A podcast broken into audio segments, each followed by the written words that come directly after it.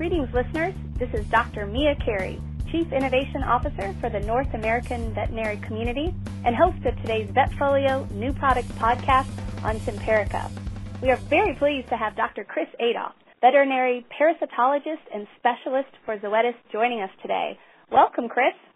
Thank you, Mia. I'm so glad to be here and talking about ticks. Yes, indeed. I'm looking forward to our conversation. I think on behalf of our listeners, it would be best if we start talking about ticks in general to lay some groundwork, and then we'll jump specifically in talking about Simparica. How does that sound? That sounds brilliant. Okay, so let's start with a phrase that I hear commonly. It's tick season year round. What does that really mean to you? That is to help educate pet owners that there's not a particular tick season, that there's not a time when ticks are not active and they can go off of tick control. We want them to understand that year round is the best way to protect their dogs. There are ticks out there that are common in a lot of areas that they are more active in the winter months as adults than they are at other times of the year. Now their pre-adult stages are active at other times of the year. So I really want to stress to owners that it is tick season year round. So my tick season begins on January the 1st and ends on December the 31st and then it starts again.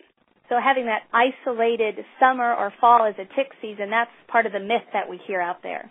Yes, it is. One of many. So let's talk about that. What are some of the other common tick myths that are out there, and how do you go about having these kinds of conversations with a client?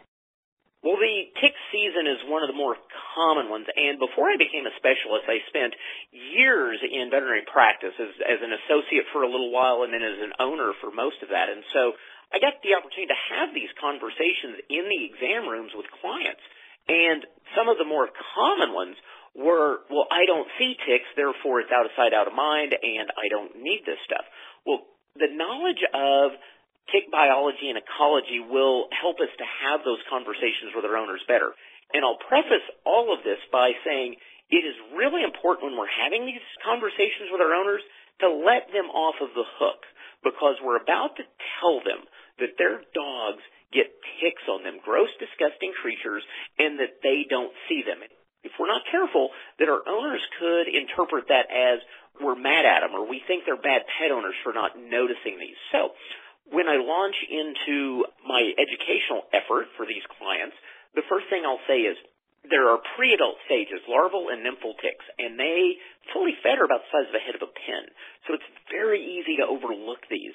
My dog Pete has really long hair. He's a lab German Shepherd mix, and even I, a boarded parasitologist, would miss those pre-adult stages on my own dog. And this helps to let them off the hook and let them listen to what you have to say next rather than getting defensive and saying, well, you know, in their mind, well, I take good care of my dog. I would never, I would never allow a tick on my dog. But just to let them know these ticks can acquire their dog as a host. They can feed and fall off and never, ever see them. And we see this very commonly when we perform tick-borne pathogen testing as a screening tool and we see these positive dogs and they will inevitably tell us, well, I've never seen a tick on my dog. And I believe them when they tell me that. Other common myths are ticks fall out of trees. They don't fall out of trees. They acquire a host from the ground up. There are other myths that, well, my dog only goes out in the backyard, or if we go to the park, we stay on the trail any short trip outside or even a trip to the park can increase our risk of being exposed to ticks. It's really important to have those conversations with owners and really educate them on the need for year-round tick control, even if their lifestyle is not one that lends itself to being outdoors a lot. It's still a risk. Thank you for that, Chris. And I love your team approach to pet health care. You know, anything that we can do to take the pressure off of our clients uh, or, so to speak, let them off the hook so that they know we're in this together trying to do what's best for their dog. I really appreciate that approach to healthcare. So let's jump into the product specifically, Chris. Tell us a little bit about what is Simparica. Simparica is a once monthly chewable medication for the treatment of fleas and four species of ticks and dogs. It's labeled for use in dogs six months of age and older, and the active ingredient of Simparica is sarolaner. Sarolaner is in a class of isoxazoline parasiticides, And there's a couple of other isoxazolines that are on the market. Simparica provides fast and persistent protection from fleas and ticks without losing efficacy at the end of the month, and Simparica was developed by Zoetis scientists. Some great benefits there that you've outlined. Once monthly, it's chewable, fleas and ticks. Can you speak a little bit more about how Simparica will be differentiated from competitors that are already out there in the veterinary market? Oh, absolutely. And I'll preface this by saying that if veterinarians want more information on this, we have a lot of published information that is open access that veterinarians can enter in their search engine and look for Simparica, and there are articles there that will keep you busy for an entire weekend if you want to. The bottom line is Simparica is rapidly acting. It provides rapid effects against fleas and ticks in addition to that, it's very persistent, meaning we have efficacy all the way out to the end of the month and then out to day 35. Simparica is labeled for a once every 30 day medication, but we have data out to day 35. And I can tell you from my previous life when I was in practice that sometimes owners are a few days late giving monthly products. Absolutely. I remember that from my days in practice as well and as a pet owner, so I can certainly relate. And I like the idea of having a whole weekend full of reading, but just in case one of our readers needs to have the synopsis, how would you say you stack up specifically to fleas? So in those published studies that have been peer reviewed and published, we compared Simparica against some of the other currently available oral flea medications. And when we look at the eight hour time point, and we, we take eight hours for fleas because fleas, a little bit different than ticks, are going to jump on a host. They're going to start feeding immediately. So the time points for evaluating fleas, evaluating ticks is a little different. But when we look at the eight hour data, which is the first time point that we've measured in these studies, all the way out to day 35, we have efficacy. We've shown that we're working faster. So that's data specific to fleas. How would you say Simparica stacks up specific to ticks? Let's say you spend all Saturday morning and into the early afternoon reading about fleas. Well, the tick stuff should take you into the early evening and possibly into Sunday. But as great as we act against fleas, I'm really amazed how effective Simparica works against ticks. We looked at Simparica versus some of the other oral medications that are on the market.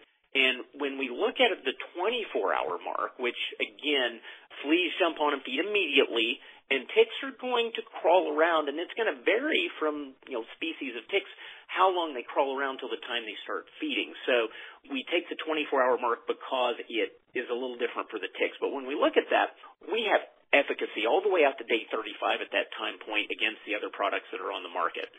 Very impressive, Chris. So a common word that I'm hearing from you is fast. Why is it important to kill ticks fast? It is really important to kill ticks fast because depending on the tick, they can pass on or vector a great many pathogens to dogs. And it's widely accepted that these pathogens, depending on the pathogen, is going to have a different transmission time.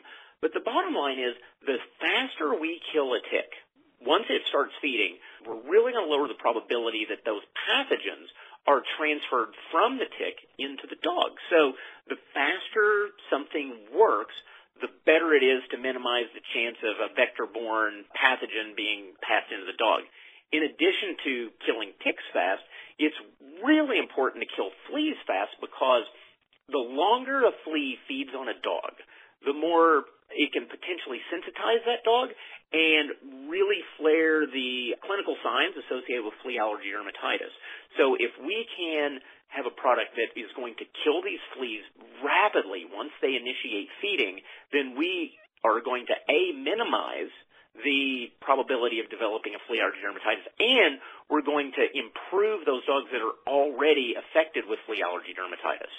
So for ticks, we want to mitigate pathogen transfer, and for fleas, we want to minimize the sensitization time. Would you say that's it in a nutshell? In a nutshell, yes as a parasitologist and as a veterinarian, those are the things I'm interested in. But also as a former practice owner, I know that my team they don't want to get the phone calls of the client seeing the icky flea or icky tick. Now, I know that as long as dogs go outside, that's a probability. But if we're using Simparica on a regular basis, we're going to minimize those phone calls. So which dosage strengths will Simparica be available actually in our veterinary practices? So Simparica is dosed at 2 to 4 milligrams per pound of dog. So we have strengths available in 5, 10, 20, 40, 80, and 120 milligrams. And so we have six different sizes. And what this allows us to do is it allows us to treat dogs up to 132 pounds with a single dose. But what's really, really cool about this product is with that 5 milligram, we can safely treat a dog as little as 2.8 pounds. 2.8 pounds, that's remarkable. I'm thinking of a little teacup Yorkie that I know that just might fit the bill.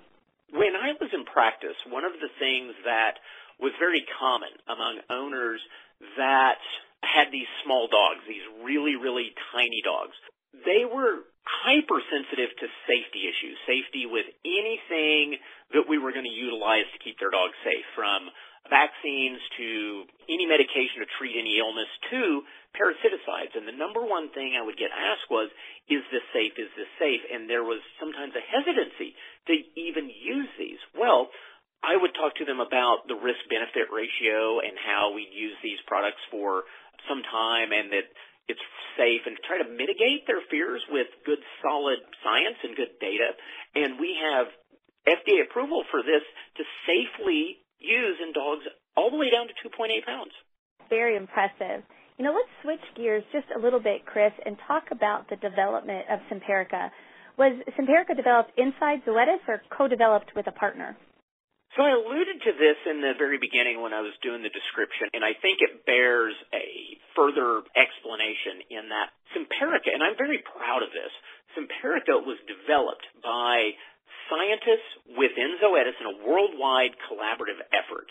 To me, this is a terrific example of Zoetis innovation and our capabilities of our internal research and development team. There are some really, really smart, high quality people working in our organization that discovered and developed this molecule internally to address our customers' needs for a really fast acting, very persistent product in this area. Yes, that internal development is extremely impressive and I think in some ways unique as well. With that, does that generate additional data that we're going to see published maybe in other journals as well, to what you've already mentioned?